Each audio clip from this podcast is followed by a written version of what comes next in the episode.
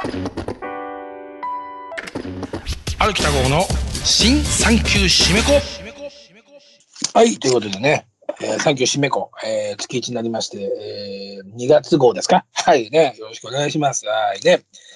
えー、そうなんですよ。あの、今ね、路地裏のゲロ、その舞台、えー、ビートタキシ脚本みたいな舞台をですね、3月10日に、まあね、ここでもやるって言ってたと思うんですけどもね、今やってますよ、稽古毎日ね。はい。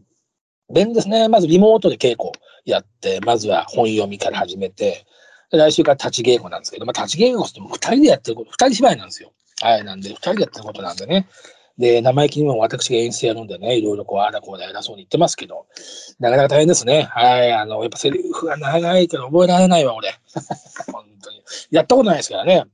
うん。北の映画もちろんね、嬉しいことに出させてもらってましたけど、短いわけですよね。セリフがないわけですよ、ほぼ北の映画の場合は。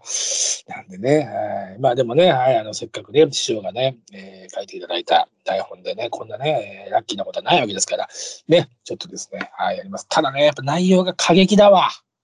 本当に、うん。過激どこじゃない、本当内容。内容が過激ですよ、本当にね。はい。まあね。まあ、それも含めて、えー、路地裏のゲロっていうことね。グッズも今作っております。はいね。路地裏の、路地裏のゲロ T シャツとかね。路地裏のゲロ、えー、手ぬぐいとかね。作ってますよ。はい。ね。うん。そうそうそう。まあ、1月はね、いろいろありましたね。えー、前田明さんの生誕祭ね、博士、えー、チームフルスイングの利根川さんという方がね、工業ワンのね、まあ、たけしファンならみんな知ってますよね。たけしファンならね、たけしズグッズをずっと作ってたり、工業って利根川さんという人が仕切ってね、前田明さんのね、生誕祭博士が、ね、MC でやったりとか、それ見に行ってね、やっぱ嬉しかったですね、前田明さん、生前田明さんで。僕2回、以前、あの、アウトサイダーで、前田明さんがビートたけしさんと対談したんですよ、アウトサイダーの会場で。1回。15年ぐらい前かな。それも言ってたし、えー、今回でもね、生ビートたけしさん見てね、感動しましたね。はい。あと、元パンクスの健吾選手いたじゃないですか。ね、あの、ラグビーからね、格闘技のつって健吾選手。あの方、大昔に僕ね、三股さんと3人で一回ね、恵比寿で飲んだことあるんですよ。あで、それで今、健吾さんって前田明さんのマネージャーやってるんですよね。はい、あの、背がでかくてね、パンクラスのね、期待だった。はい。でね、嬉しかったですね。その、20年ぶりに再会したら覚えててくれて、あ、北子さんなんつって、あ、どうも、ゲンさんなんつって。で、まあ、よもえ話しちゃって。うん。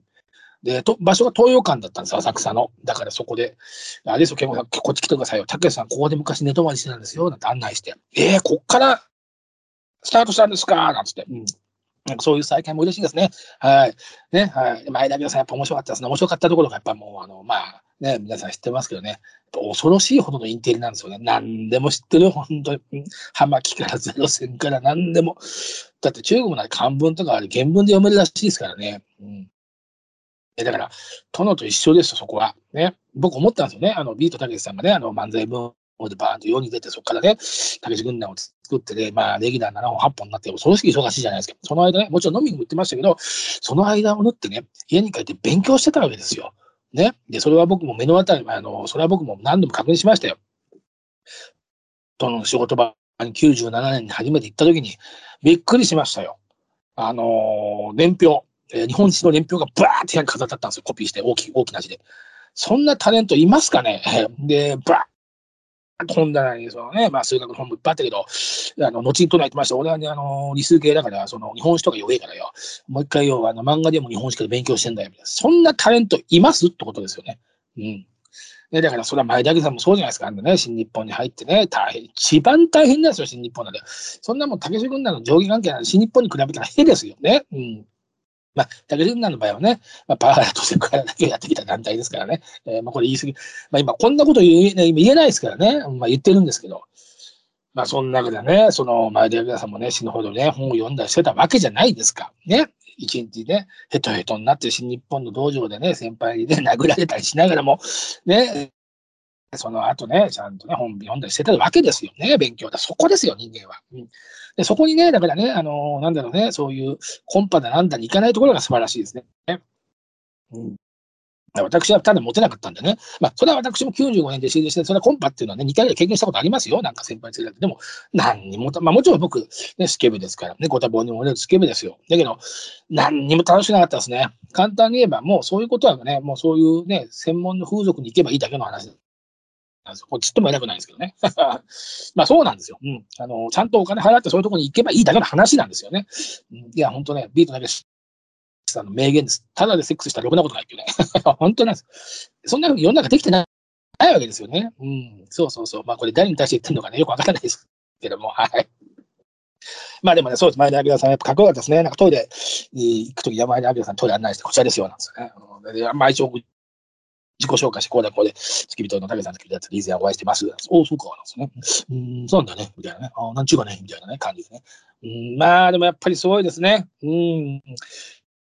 元気でしたよ。うん。まあ、博士もね、そこはやっぱキレキレでしたし、はいね。えー、お客さんもやっぱ前田明さんファンだから、ね、みんなやっぱ僕と同い年ぐらいですよ。ちょっと下ぐらいか、ちょっと上ぐらいかみたいな感じですよね。皆さん集まってましたね。で僕も、僕がよく行く川崎の3兄弟、バイクのツーリングで行く中学の同級生、それも前田明ファンで来てましたね。うん。それはそうでしょうね。えー、やっぱりね、先ほどの、ね、師匠、ビートたけしもしっかり、前田明もしっかり、もうアイコンですよね。うん、僕らにとってはミッキーマウスとかと一緒ですからね。はい。ね、本当 Windows です、Windows ね。みんなで共有するものですよ。はい、勝手にね。まあそんな感じで1月はやってて、でも稽古もやってて、まあ相変わらず映画見てますよ。はい。今月見た映画で、そうですね。ネオンは消えずってやつよか香港映画良かったですね。はいはいはいはい。あのもう香港って言ったら、まずやっぱ夜景じゃないですか。夜景とか、街並みのゴミゴミしたネオン、お店のね、中華屋、中華屋の店とかね、いろいろこう偽ブランド屋とかいろいろあるじゃない僕、一度で20年前にね、ロック座の斎藤ママが仕切って、あの、香港に連れてってもらったんですよ。舞台、舞台をやったんですよ。ロック座仕切りで。えー、早乙女太一っていうね、あの、大衆演劇のスタート。今もタレントとしてね、役者として売れてますけど、当時まだ子供で16歳ぐらいで。で、彼と僕ら竹島団が舞台をやったんですよ、ちょっと。その時に、まあ、青山演芸場でやって、そのご褒美で斎藤ママが香港連れてもらったんですよ。竹島団総勢10名若手。行ったんですけど、やっぱね、ネオンがすごかったんですよね、香港の。あ、すごいな。夜景も気持ち、あのね、あなんか高高台から夜景も見て、まあ、博打もしてね。うんブラックジャックよりも死ぬほど買ったんですけどね。僕そうなんですよね。あの、ラスベガスと香港、マカオで2回博打体験あるんですけど、1回も負けなかったですね。ほんとたまたまなんですけど、うん。あの、そうそう。うん、もうね、持ってったお金の15倍ぐらいになりましたよ。はい、嬉しかったですね。はい。まあいいんですけど。まあそんなこともあって。で、香港のね、その、ネオン。で、このね、ネオンを削って映画は、香港のネオン職人ね、要するにお店のネオンを作ってた職人さんたちの話であって、なんかね、5、6年前から香港が建築法の改正によってネオンが全部今取り払ってるらしいです。で今、香港ってネオン全然なくなってるみたいなんですよ。なんで、そう消えゆくもの、ね、ある意味香港の文化じゃないですか。それに対してネオン職人を題材にした映画で、もうこのネオン職人を題材にしたという時点でこの映画成功ですね。だかそういう映画ありますよね。この職業を選んだ時点でこの映画ちょっと見たいぞ、みたいな。まあ、簡単に言えば、わかりやすく言えば、あれです。送り人のあの脳幹視ね、あのね、亡くなった人をね、綺麗にするね、あの仕事とかさ、あと、まあ、スポーツ、アメリカのスポーツ選手あの、G、あの、なんつうの、あの、マネージャーみたいなのいじゃないですか。あの、ね、トム・クルーズがやってたあの、エージェントとか、スポーツエージェントとかね。ああいうの気になるじゃないあどういう仕事かよくわかんないし。とかね。あと、まあ、映画マネーボールって映画で、ほら、ブラッド・ピットがあの、メジャーの GM ね。ゼネラルマネージャーどどういう仕事するのみたいなね。うん、そう。あるんですよね。この仕事、職業を、この職業を題材にした時点で、もうこの映画成功みたいな。うん、その映画のジャンルでしたね。すごいメロドラマなんですよ。すごくメロドラマで気を照らってない撮り方してるから、うん、あのー、まあ、げまあ、過去と現在がちょっと交差しながら、まあ、亡くなった、方のネオを、えー、生きてる人が、えー、作り上げるみたいな、まあ、すごくメロドラマで、夫婦の話なんですけどね。とっても面白かったですね。あのー、今、新宿で、あのアジア系の映画、よく韓国系の映画とかね、アジア系の映画ってシネマート新宿ってあるんですよ。はい、そこでやってるのでね、まあ、もしよろしかったら。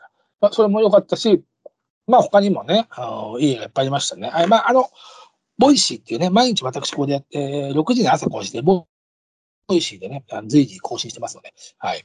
まあそんな感じでね、まああの、変わらずですよ。あの、稽古しながら、はい。で、明日、ちょうどこれ今収録するのがね、あの、2月の8、8日なんですけど、明日ね、9日がたけし杯なんですよね。第6回たけし杯、ビートたけし杯、浅草。でやるんですよ。で、まあ1年間私、アドバイザーっていう仕事と、プラス当日の司会をやるやるんですけどもね。はい。あの、もう予選も終わってるんですけど、やっぱレベル高いですね。ヤーレンズとか入ってますからね。はい。レベル高いですね。まあ、去年ぐらいからレベルがぐっと上がってきて、ちょっとその、キングオブコントだ、えー、M1 なんかに出る人たちがガッとこうね、残ってますからね。あの、やっぱそこはね、素晴らしいですね。で、まあ、種橋と生のね、あのね、殿が、ビートたけしさんがね、浅草に来るわけですよね。一年に一回。ね、そこはすごいことですね。はい。まあ、なんかね、なんかその後新年会やるぞなんて言われてね、今ワクワクしてますけどね。はい。うん、ね、楽しみですね。はい。ということでね、そこも最高でございます。はい。あとはそうですね、うん、まあ、うん、やっぱりそうですね、路地裏のゲロにつきますね、今はね、今月はね。もうあの、今月ライブ入れてないんですよ、全然。うんそれはね、まあもちろん入れても全然別に暇だからいいんですけど、なんかね、うん、ちょっとあの、やってますよ。毎日毎日。うん、お宮の松さんとね。そう、お宮の松さんと二人芝居なんですよね。はいはいはい。まあでもね、内容がね、さっきみたいに結構な、限りな内容なんでね、あの、まあ、たけしファンというかね、2ビートファンはですね、これは来た方がいいですよと。はい。もうチケットもね、順調入れてますのでね。はい。あのー、そうなんですよ。まあ、ある北号ね、あのー、えー、ある北号826、アットマーク Gmail でもね、えー、まあ、直接、あの、北号さん、チケット取ってくださいっていうのも全然ありですから、はい。あのね、まあ、チラシ出てますし、まあね、ツイッターなんかでね、あの、ここで買えますよなんてやってますからね。はい。そこもちょっと皆さんね、チェックしてみてください。はい。ね。うんあ、あとね、まあそうは言ってもね、あの映画見て小説見たりしてるんですけど、この間ね、あの、そう、あの、えっ、ー、とね、ブルーハーツの、元ブルーハーツの河本博さんが、今、現クロマニオンズの河本博さんがね、オールナイトニッポンやったんですよ。オールナイト、河本博のオールナイトニッポンプレミアム、プレミアムっていうのをやったんですよ。まあそれをね、あの、2日ぐらい前にちょっと録音したの聞いてたんですけど、やっぱりね、あの、すごいですね。僕が中学校3年ですよ。ブルーハーツ聞いてワクワクして胸ときめいて心臓つかまったから。そっからですよ、もう何十年？え？あ ?30、あ ?35 年とか、ね、それは言ってるでしょ。今だに憧れの人であり、その、やっぱり河本不さんの声を聞くとワクワクするし、そのラジオも最高でしたね。あの、ヒロトさんが好きなエレコードバンバンかけるんですよ。その説明をしてくれるんですよ、ラジオの。それも最高でしたね。なんか幸せな気持ちになったな。これでね、思ったんです。その幸せ経済効果というかね、河本博人はね、えー、世のね、若者をね、これは男女問わずね、えー、まあ若者じゃなくてもいいでしょう。まあね、世の人間に対して与えた経済効果ってこれいくらだよって。ね。いや、だから俺、私が言ってるのはね、その、経済効果って他の経済効果じゃなくて、心の経済効果ですよ。ね、このヒロトのね、ブルーハーツを聞いてね、バンドをやった人、何万人、何万人もたくさんいますよね。はい。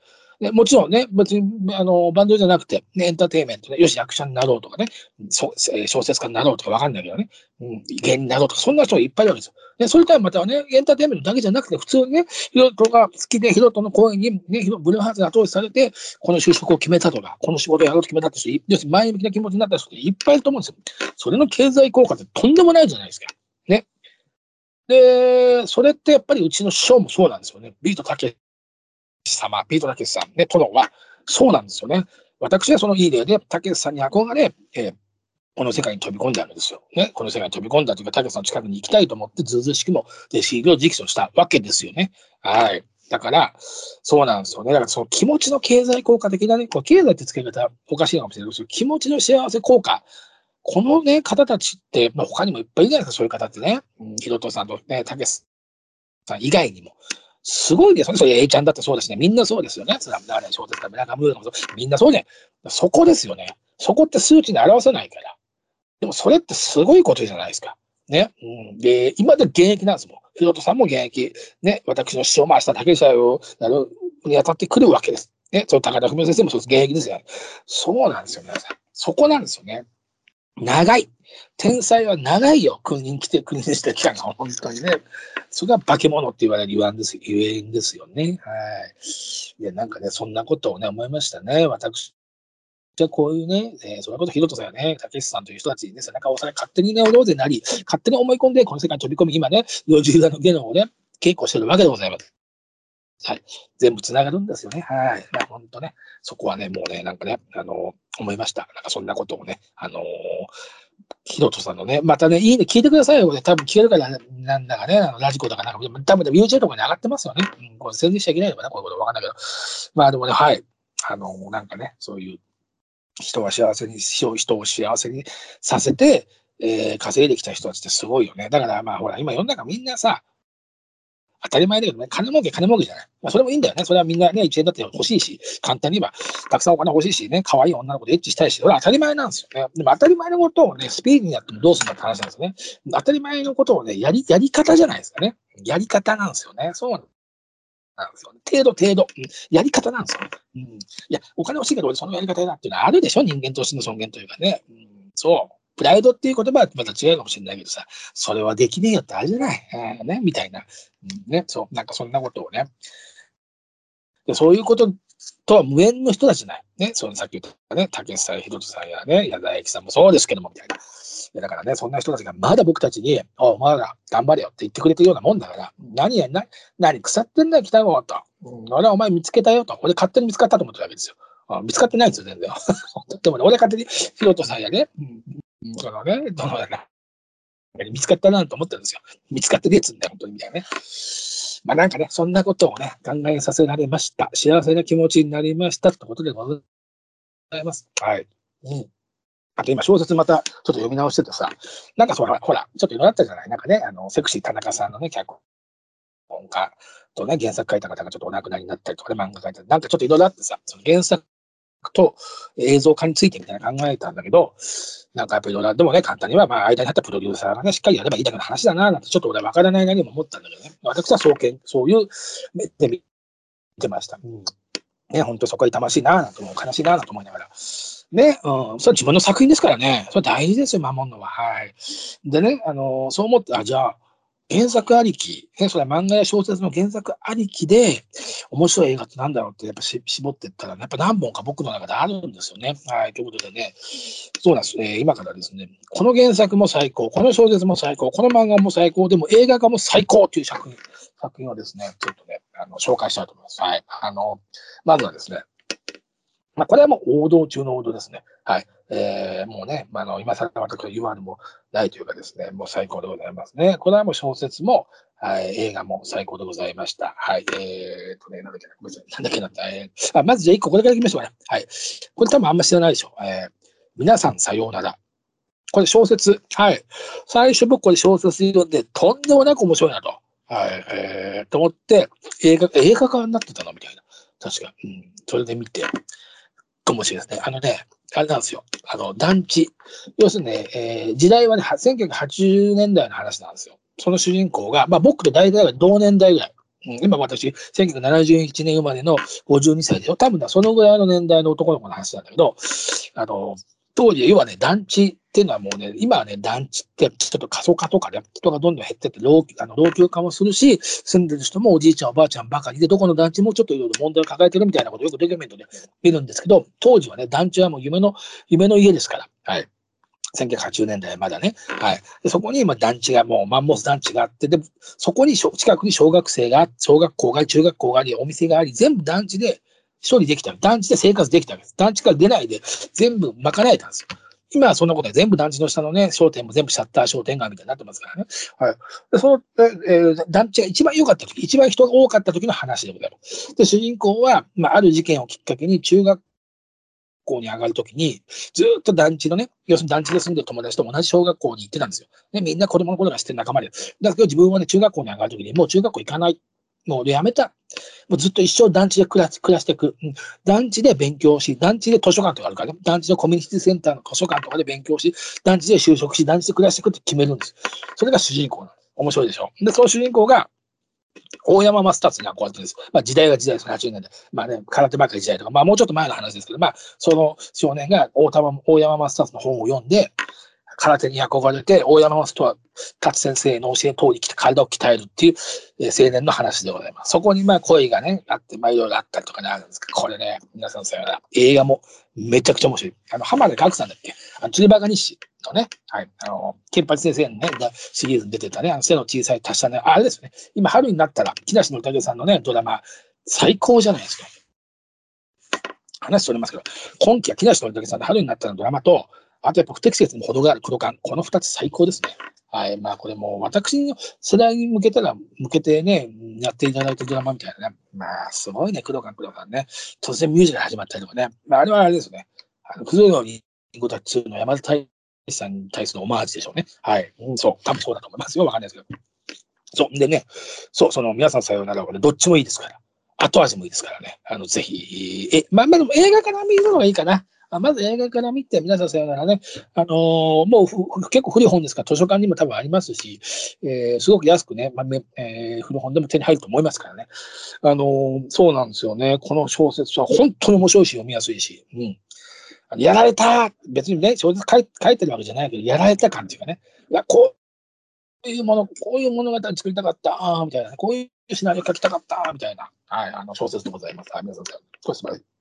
もう一個は、ここでも何度か喋ってるから、レモンの頃。これも小説。豊島明さんという方がね、書いた小説なんですけど、この小説方、もうね、小説書いてないんですよ、今ね。すごい僕この小説好きで。で、映画はね、あの、僕はそれ映画から入ったんですけど、映画の小説って全然構成が違うんですよ。高校生の1年ぐらいの話なんです。高校3年生がまあ受験を控え、大学受験を控えた1年間ぐらいの話なんです。で、主人公というか、まあ、群像劇なんですけどね、あの、一人の主人公がロックが大好きで、ロックライターになりたい。まあ、要するにロッキングオンとかにね、投こうして、いずれは自分もロックをね、文章にする、ロックライターになって暮らしていきたいみたいな話なんだけど、えー、仲良かった友達が、あのー、先にあの、ロック雑誌に投稿したら、それが採用されちゃって嫉妬するみたいな。その話の中から、えー、恋愛とか、あでね、ご多忙にも文化祭的なバンドの話が出てくるとか、いう話なんですね。すごくこれ、大好物でございます。はい。映画最高。で、映画も、これ映画から入って、で、小説読んだんです。小説、もっと最高でしたね。いやいやいやいや、最高でした。はい。そうなんですよね。はい。はい。だからこれもね、ぜひ読んでみてください。これもね、あの、もう古い本なんでね、レモンの頃をね。うん、まあ、これ映画から見てほしいな。うん、ということでね、もう胸キュンキュンしちゃうんですよね。僕ね、高校生になりたいんですよ、いつでも。ね、高校中退してますからね。もっと言うならね、女子高生になりたいんですよね。よくわかんないから言ってることね。なんかね、性転換したいとかじゃないですよ。女子高生になって、あの、サバイバル、高校というヒエラルキーの中のカースト制度をサバイバルしてみたいんですよ。何言ってかわかんない。頭おかしいです。いいんです。はい。で、やっぱりね、もう一本は、飛んだカップル。相前真一監督ね、薬島博子、鶴見信号。まあ、これは言わずと知れた映画の名作でね、これ好きな作品、これ好きなファンはもう山ほどいるというかね、まあ、マニアックなファンはいますけど、まあ、相前真二監督の最高傑作じゃないでしょうか。まあ、もちろん台風クラブも好きですけど、はい、これですかね、私は。はい。あのー、これね、飛んだカップルって、こう、有名な、まあ、大ヒットした漫画をね、映画化してるんですけど、あの、僕の世代じゃないんですよ。1970何年とか、78年とかわかんない。それぐらいに少年マガジンでやってた連載だから、僕は全然リアルタイムで見てないんですよ。その、大人になってから、トンダカップル映画で見て、さらにその10年後ぐらいに、そういえばトンダカップルの漫画あったなと思って、古本屋で安かったから買って読んだら、これがハマった。いや、映画もね、すごいドロドロしてるというかね、すごい青春映画撮るな、相馬真司と。なんて後味悪いというか、なんて胸をキュンキュンさせるんだと思ったんですけど、映画もっとすごい、あ小説や漫画、もっとすごいから。すごいから、漫画。ドロドロじゃってもんじゃねえから。でね、トンダカップルってすごいですよ。続トンダカップル、シンドタカップルとか、どんどんどんどん主人公が高校生の話なんですよ。高校生のね、主人公がどんどんどんどん大人になって、それをずっと書き続けてるんですよ。あの、あれですよね。特命係長の柳沢君夫だか三京さんだけ？いるじゃないですか。あの、特命係長書いてる人。あの、そう。すごいね。ちなみにあの人のエッセイもめちゃくちゃ面白かったですね。はい。そうそうそうね。すっごいですよ。もうサーガー、サーガー。そのね、田代祐介っていう主人公と、まあ、焼島ひろ子演じた女の子がいるんですよ。この二人が、あの、ずっともうくっついたり離れたりする話を、大学、大学卒業した就職、その後、の、大人になってからみたいなことをね、4段階ぐらいにね、分けて、ね、書いてるんです。もうね、トンネカップルなんて多分今、多分全巻1000円とかで買えるんじゃないですか。すんげえ安くっても、まずはね、読んでみてください。これやばいから。これやばいから、みたいな。うんあとそうですね、まあ、アニメ化、アニメ化みたいな感じで言ったら、やっぱエースを狙うじゃないですかね。はい。僕もエースを狙いは完全に僕もリア、これはリアルタイムじゃないんですけども、ね、その上の世代ですよ。僕よりも5個、5個6個上のね、世代があのテニスブームなんてね、エースの間で多分体現したと思うんですけど、これもやばいですね。劇場版エースのね、出崎治っていう有名なアニメ監督がね、あの総監督した。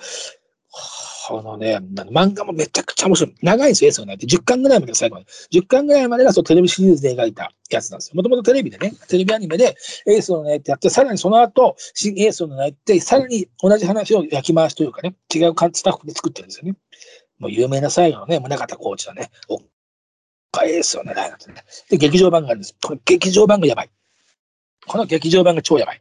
はい、あの、もう泣きました。これ私見に行きました。泣きましたね。はい、子供の頃見て泣きましたよ。あと、まあそうですね、ガンバの冒険もそうですね。ガンバの冒険、多分昭和が生んだ最高のまあ、アニメってガンバの冒険でしょう。で、いろんないと思いますよ、多分ね。いろんないと、まあ、それは私が決めてるだけなんですけど。で、あのー、もう間違いなくガンバの冒険がダントツで1位でしょうね。もちろんガンダムも最高だし、ギガネズスね、アニメは好きですよ。はい。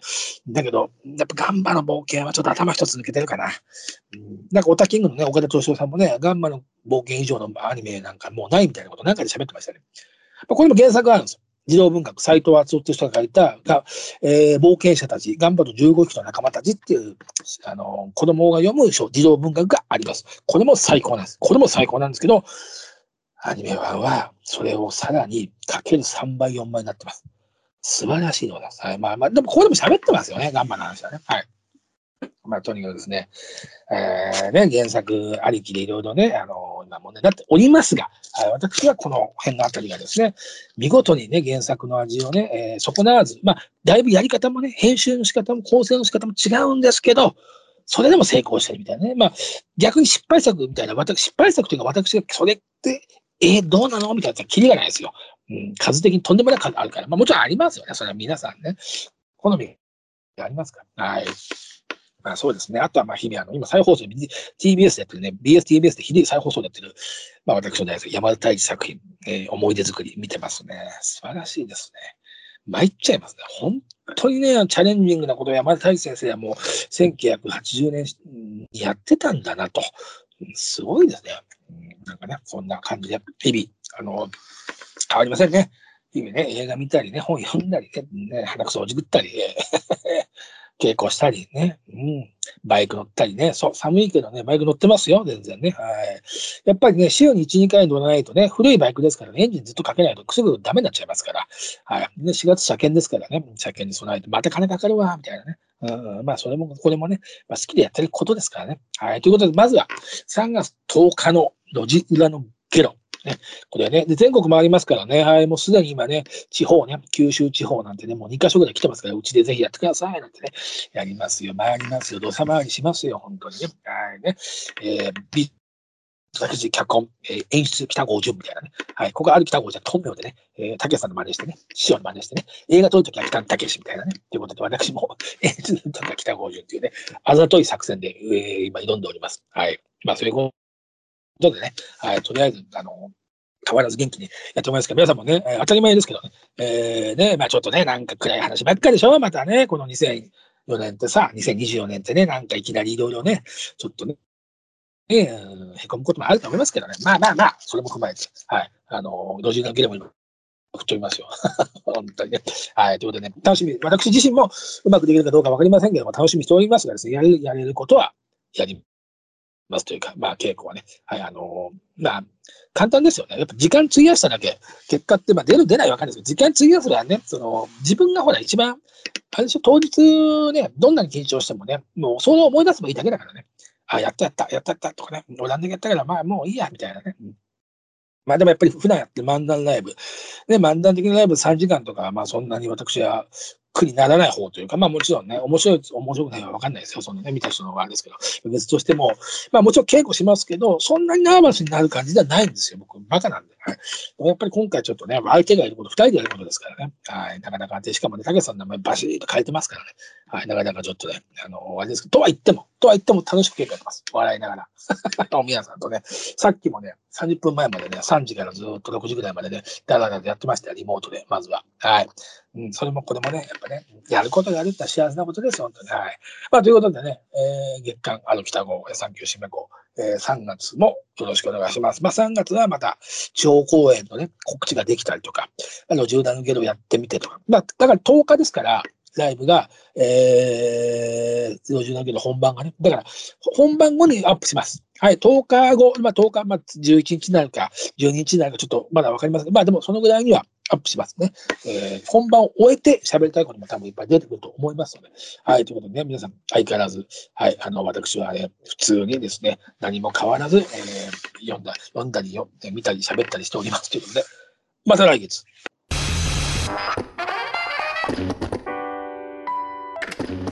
歩きた号の新3級締め子